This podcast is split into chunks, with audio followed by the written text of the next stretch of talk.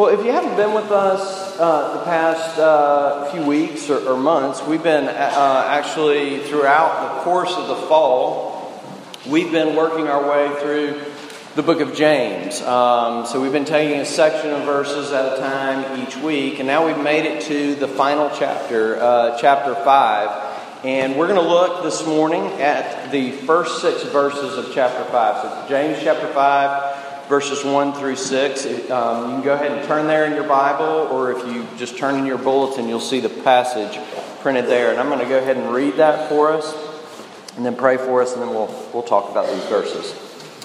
Listen now to God's holy and inerrant word. James chapter 5, beginning in verse 1.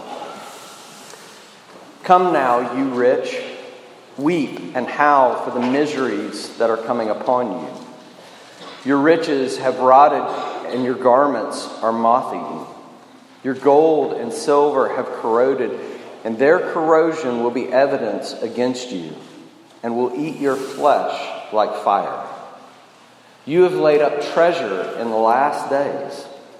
Behold, the wages of the laborers who mowed your fields, which you kept back by fraud, are crying out against you, and the cries of the harvesters have reached the ears of the Lord of hosts. You have lived on the earth in luxury and in self indulgence. You have fattened your hearts in a day of slaughter. You have condemned, you have condemned and murdered the righteous person. He does not resist you. The grass withers and the flowers fade, but the word of our God stands forever. Um, let's go before him now and ask for help as we look at this passage together. Gracious Heavenly Father, um, would you be kind and merciful and gracious to us this morning? Um, these are hard words that we just read, um, but we pray that you would allow us in them uh, to see Jesus and to see what He's done for us and to see how that good news of his salvation can really change any of us today. Um, and we need to be changed by this good news. So, Father, come by your Spirit and take your word, we pray, and apply it to our hearts. For it's in Jesus' name that we pray. Amen.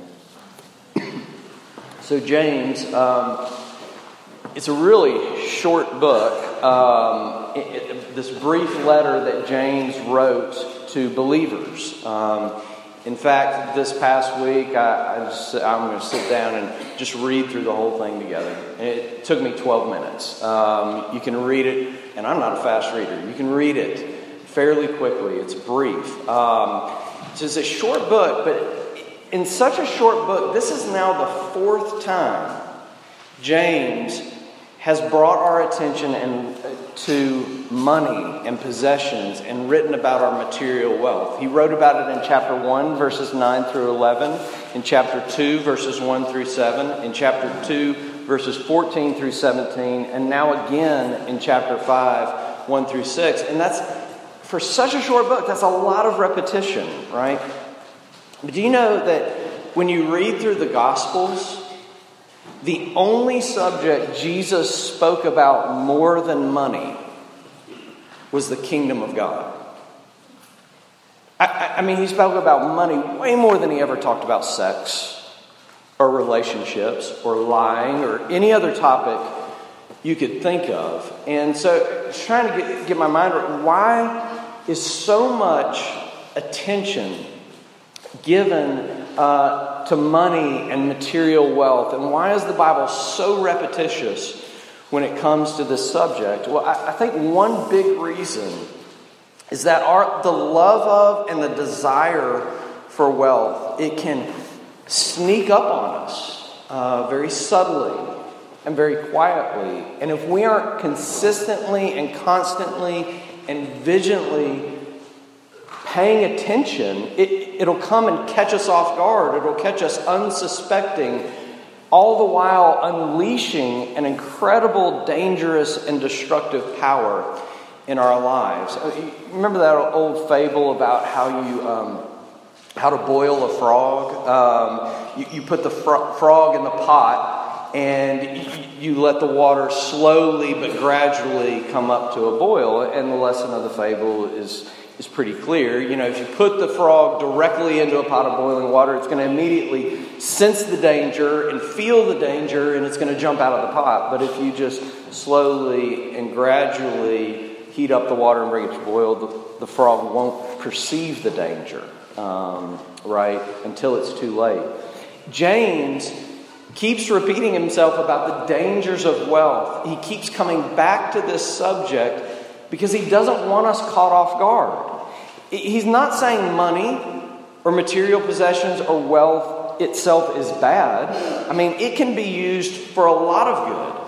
It can be used to bring a lot of healing and restoration to a broken world. But James is saying what we need is we need to be suspicious about our relationship to material wealth. We need to be on guard so that it doesn't sneak up on us and destroy us. So we're not that frog in the pot with the boiling water. So here's what we're going to do with this passage we're going to look at wealth's power.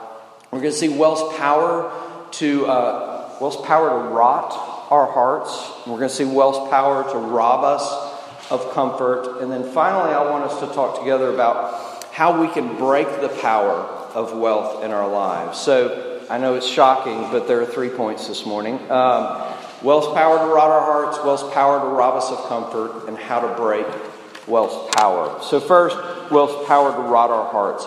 James began these verses by writing that hoarding money and possessions will eat your flesh like fire. It's in verse 3. And that's a terrifying image. I mean, flames with teeth that will bite into you and devour you. And here's the deal if we don't learn to ask hard questions about our relationship to, we- to our wealth, our hearts will rot like moth eaten garments, James is saying in verse 2. Our hearts will corrode like gold, gold and silver, he writes in verse 3.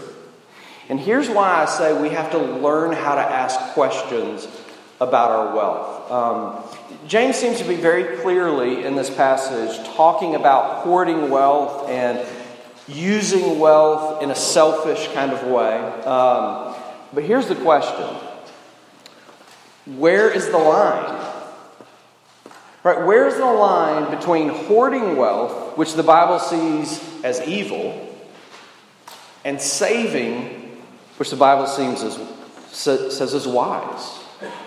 I mean, where, when have we crossed the line from necessity to living in the luxury that James described in verse 5? Or when have we crossed the line between convenience and the self indulgence that he wrote about in verse 5? Um, just give you a little window into my soul um, and be honest with you. This really, really frustrates me about James. Because I want to know where the line is. I want to know what the number is. I want to know what the percentage is. Right? What amount of money in my clothing budget crosses the line between convenience and self indulgence? What amount of money spent on a family vacation crosses the line between necessity and luxury? Where's the line for the type of car that I drive, or the house I buy, or the neighborhood I live in, or what I spend on Christmas presents is coming up quickly. Um, why doesn't the Bible give us that line? I think it's because the Bible is written for all peoples and all cultures at all times. And to be quite honest with you, that line may be very different for me than it is for you. So, what does all this mean? It means we all have to be asking the questions, though. We all have to be asking the questions about our relationship to our material wealth. We need to have a healthy suspicion about our relationship to our wealth and ask questions about everything in our lives, about all of our possessions. We have to ask is this saving or is this hoarding? Is this a necessity or is this a luxury? Is this a convenience or a self indulgence? Because, see, I think James would say to us if we aren't asking those kinds of questions, we are not on guard. We aren't paying close enough attention to something that has the power to rot our hearts and eat our flesh like fire. I'm not telling you, you anything you don't know this morning. Every one of us in this room, deep in our hearts, we sense a real need and hunger within us to feel significant and to feel secure. And we want our lives to have meaning and value and worth. And you know what? I, this is not going to get you off guard, but I would say to you for the Christian, we have all of that in Jesus. But even as Christians, we can forget God's love and His grace. And we can start looking for those things in our wealth. And listen, if we aren't careful, and we aren't asking questions and being suspicious, the extremely powerful undertow of a, of a value system in our culture that says your bank account defines you and your wealth defines your worth and significance and makes you secure. If we're not paying attention and asking the questions, that will just sweep us away. Switch up metaphors just a bit. One author puts it like this, and I bring it up because I'm a coffee addict. Um, he says, acquiring wealth to cure the problem of meaninglessness is like drinking coffee to solve the problem of exhaustion. It can mask the problem, but it cannot cure it. And see, if we try to cure our hearts with wealth, James is saying your heart is going to begin to rot, and that rottenness will spread throughout your life. Right? It spreads into our relationships, James says in verse 4. Behold, the wages of the laborers who mowed your fields, which you kept back by fraud, they are crying out against you. And the cries of the harvesters have reached the ears of the Lord of hosts. When wealth rots your heart, it spreads and it spreads into your relationships. And you stop seeing people as people. And you start seeing them as objects to be used to get what you want. And you stop treating people with justice and you stop treating people with fairness and grace. And it keeps on spreading throughout our lives, right? It fills you with anxiety and a fear of loss that you carry with you. And it fills you with bitterness and envy for what others have. You know, a particular publisher was working on, a, on publishing a series of books on what are commonly called the, uh, the seven deadly sins things like lust and anger and gluttony and sloth and envy and so on. And this publisher asked Joseph Epstein, um, I don't know if any of you know him, but many consider him to be the greatest essayist in the English language. And um, they asked him to write the book on envy. And here's the very the short sentence that Epstein used to start that book on envy. He said, Of the seven deadly sins, only envy is no fun at all. Right? Lust, anger, gluttony, sloth, they all have their momentary pleasures. But sneaky, subtle, deceptive, and very hard to catch envy, when it gets its teeth in you, it only leaves you miserable. It only makes you miserable. This is what James is saying about wealth. It will rot your heart. When it gets its teeth in you, it will bite into you like flames and devour you. Gangrene is when a part of your body tissue dies. Um, it, it rots, and it usually affects one of your extremities first, right? Your fingers, your toes, your nose, something like that. But it's going to spread if it isn't stopped. And what's the treatment for a gangrenous toe, finger, leg, hand? I don't know. It's severe. It's amputation. Because gangrene, the rotten, dying flesh given a chance, will begin to spread its death and it will take your life. So James is saying, be on guard. If we're ever going to stop the power of wealth to rot our hearts, it begins with learning to ask questions about our material wealth. Um, is this a necessity or a luxury, a convenience or self indulgence, and so on? All right, let's move on and talk second about wealth's power to rob rob your comfort. See, the irony is that many of us look to our wealth for our comfort, to make us feel safe, to make us feel secure, or to provide pleasure. And James is saying wealth actually has the power to rob you of your comfort in this life. See, follow me here. At the end of verse 3, James wrote, You have laid up treasure in the last days. Listen, I wish I could do more with this than, I, than we have time this morning, but that little phrase, in the last days, that's a significant phrase in the Bible. The last days are the days in between Jesus' first coming and his second coming.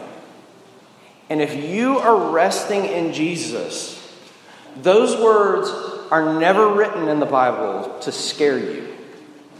If you're resting in Jesus, those words are meant to be your comfort, your hope, your joy in this life. Why, why is that? This world, it is broken and it is filled with pain and sorrow and hurt and misery. And the longer you live, the older you get, the more its jagged teeth will press into you and cut into you. And our comfort and our hope is that these are, in fact, the last days. Right? Jesus will return. And in that day, he will come and he will wipe away every tear from our eyes. And death will be no more, and there will be no more crying or pain or sorrow in that day forever. The struggle will have ended, right? And the wedding feast of the Lamb will have commenced. So, yeah, in this life, if this life is all there is, then you better get what comfort you can now. And lay up your treasure now if this life is all there is. And step on others to get ahead. And live in luxury and self indulgence now because this is it. But if these are the last days, and Jesus is coming back, and if he's going to make everything that is wrong in this world right again, then you can be comforted right now in the midst of brokenness and you can let go of your fear, and you can let go of your regrets, and let go of your bitterness, and you can let go of your envy if these are the last days. You know, the Puritans used to say that we were meant to live with one eye on earth and one eye on heaven. And if you take your eye off of that coming horizon, off of heaven, you'll be robbed of your comfort in these last days. The comfort you hope to gain in wealth, it will constantly elude you. Now, I need to mention one more thing about wealth's power to rob our comfort before we end here. James wrote this letter. I mentioned this a couple of times. James wrote this letter to believers. He wrote this letter to Christians. In verse 7, which immediately follows this passage, James wrote, Be patient, therefore, brothers. He's writing to brothers, to Christians. And that makes this little section of verse, verses confusing because this is by far the harshest passage in the book of James. And he is using the language of judgment when he's talking to Christians. Language like evidence against you, a day of slaughter. Why would James use that kind of language when talking with Christians? You know, according to the Bible, one of the primary indicators of our spiritual health is our relationship to our money and our wealth. Are we using it to build our own kingdoms or are we using it to build Jesus' kingdom? Money is a litmus test, the Bible says, that reveals the condition of our hearts. And here's why James uses this language with Christians. He's saying, if you don't adjust your lifestyle to be generous with your wealth, if you pursue wealth as your comfort and security, if you use your wealth for yourself and not to bring healing to others, James is saying, you will begin to lose your assurance. You will begin to lose your assurance. And rather than you and I see that as a horrible thing, you need to see God's grace in that. It is His grace to us that He would come and unsettle us and grab our attention and wake us up to the danger that is so very hard for us to perceive, the water so slowly but gradually coming to a boil. And God wakes us up so that, verse 1, we will weep and we will howl and we will repent and we will come to Jesus so that we will get our assurance back. Look, I'm not suggesting that this is the only reason we can lose our comfort of assurance. Our, our, dispositions and temperaments can play a role. Our poor thinking and theological reflection can play a role in it. Um, your past, your present experience can, can play a role in it. But surely I'm not alone in having experienced this. Because I know that when I've gone on for an extended period of time in disobedience, and when my and when my heart has been hardened, that's when the doubts and the fears start creeping in and coming back. And that's God's grace and His mercy, spurring us to go and get our assurance back and get our comfort back in the gospel. The way we handle our wealth reveals the condition of our hearts. And if we fail to follow God in obedience with our wealth, James is saying, we'll be robbed of the, of the comfort of our assurance. Joseph Epstein, the author I just quoted, um, I'm going to quote him again. He asked this question in his little book on envy. He wrote, Is envy a feeling? Is it an emotion, a sin, a temperamental disposition, or a worldview? Epstein goes on. Might it also be a Rorschach test? Tell what you envy, and you v- reveal a great deal about yourself. The Rorschach test is that ink blot test um, where the psychologist shows you this picture of an ink blot um, and asks you what picture you see, and supposedly from your answer, it reveals. Um, your underlying thoughts, your underlying desires and motives, and so on. Um, tell what you envy, and you will reveal a great deal about the condition of your heart. And I think it's a great met- metaphor, and image, um, and I think Epstein is a brilliant writer, but it's, it's not original, um, right?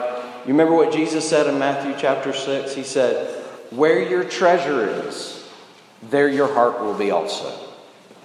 Name your treasure, and you reveal the hopes and loves, the motives and desires of your hearts. Tell what luxury, what self indulgence, what you're anxious to get and have and so afraid to lose in this life. And you reveal a great deal about yourself. And if this is true, then all you really need to do is go look at your checking account statement and your savings account statement and your credit card statement and see where your heart and your desires and your hopes really are. Will reveal a great deal about your heart. Where have we laid up our treasure in these last days? Be on guard, James is saying, because wealth has the power to rob you of your comfort. Okay, finally, let's talk about how to break wealth's power. We're all susceptible to the sneaky but dangerous power of wealth. Um, so, how can this power of wealth be broken in our lives? I'm going to give you the brief answer and then just a few pointed applications to end this morning. The answer to how to break wealth's power comes in the final verse of this passage, in verse 6. And it's a really fascinating verse. Our translation, which attempts to be pretty literal in its translation, um, puts it like this you have condemned and murdered the righteous person. He does not resist you. But read 10 different transla- translations of the Bible, and you get 10 different uh, translations of these, uh, these verses, um, slightly different renderings. And many translators end up giving us a translation that makes it sound as if James is condemning the rich for murdering the poor. But that doesn't work for two reasons. Right? First, he's not talking about the murder of a group, but of one person, the righteous person. Secondly, if he was talking about the poor, he would have said, they could not resist you. But that's not what he wrote. He wrote about the righteous person, singular, who did not or would not resist you. He's talking about Jesus, right? He's saying when we hoard our wealth, when, it when our relationship to our wealth leads us to treat others unfairly because of our greed, when we take our money and we spend it on ourselves, on our own luxuries and our own self indulgences, we're opposing the very one who did not resist us, but died for us and freely gave his life for us. Do you remember that, that terrifying image at the beginning of the passage, the eating of your flesh like fire? Let me try to bring this full circle for us. From the beginning of Scripture, fire in the Bible has been a symbol of judgment. After Adam and Eve fell from righteousness, they were banished from the garden. You remember that? And an angel with a fiery, flaming sort of judgment guarded the way back to the tree of life. And here's what all that meant it meant that the only way back to the tree of life was to go through the fiery, flaming sword of God's justice and judgment. And now James is reminding us the righteous one, God's own Son, freely and voluntarily went through those flames. And he was devoured for us in our place. The sword fell on him in our place and it cut him to shreds so that we would be spared. Because he didn't resist us, but because he gave, him, gave himself freely, now we, James is saying, can come to the tree of life forever under the banner of God's love. Years and years ago in California, um, there was a story of a father who took his his boys camping uh, one weekend, and there was a wildfire in California at the time, but it was miles and miles away, and it was moving away from them. But they were unaware when they had gone camping that day that the winds had shifted. And they woke up in the middle of the night because they could hear the roar of that fire coming towards them. And they got out of their tent and they could see its glow in the distance, still a ways off. Um, and it was terrifying to them because they knew they couldn't make the several miles hike back to their vehicle and make it safely away from this place. And so, this quick thinking father, he took sticks and logs out of their campfire and he started his own wildfire right there in that place. And in a huge circle, he lit every blade of grass and every shrub on fire, and he torched this huge section of earth. And then they got in the middle of that circle, and they waited. And when the raging forest fire finally got to them, it passed them by, untouched and unharmed because there was nothing left for that fire to consume. James was saying to these Christians and to us, our hearts are prone to wonder. They're prone to forget God's love, as the great hymn goes. And usually, the first indicator, the first place it gets revealed, is in how we handle our money. But he's also saying this hear the good news. God Himself, even though you've forgotten Him and I've forgotten Him, He never forgot you. And he is the righteous one who came and voluntarily took the flames of judgment for you so that there would be nothing left to consume you. So that there is now no condemnation for those of you who are in Christ Jesus because he did not resist and he was consumed and devoured for you. To know God's love and justice were both satisfied when the flaming sword of God's judgment fell on Jesus and consumed God's own Son. It's in that narrative and that story that our need and hunger for significance and love and meaning and value and worth and security they are satisfied. And if we come to him there is freedom for us. And let me give you three brief applications as we end on how, what this gospel sets us free to do. The first thing it sets us free to do is rest. Right? So often when Jesus spoke about money, he drew our attention to the fact that God is your Father. Right? Who knows what you need before you ever ask him for it. And he gives his he longs to give his children good gifts. He is the king who is also your father.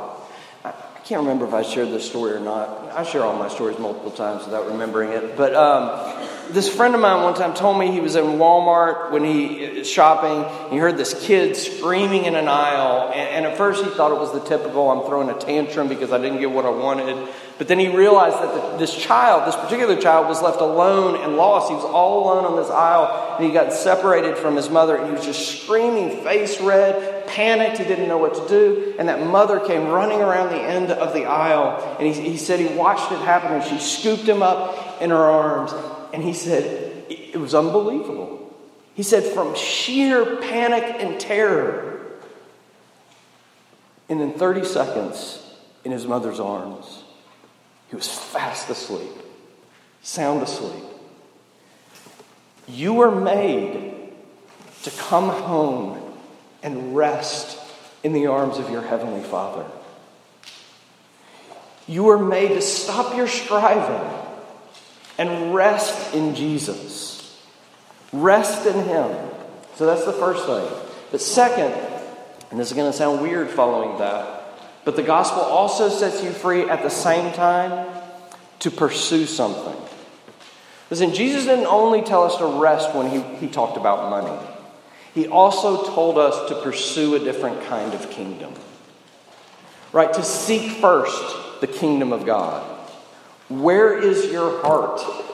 You are made to be a part of something bigger than yourself. You are made to forget yourself in a kingdom far bigger than yourself and cease living for the small world of our self indulgences. C.S. Lewis put it like this If you aim at heaven, you will get, you will get earth thrown into. But if you aim at earth, you will get neither. Rest and pursue God's kingdom. Third, the gospel sets you free to give.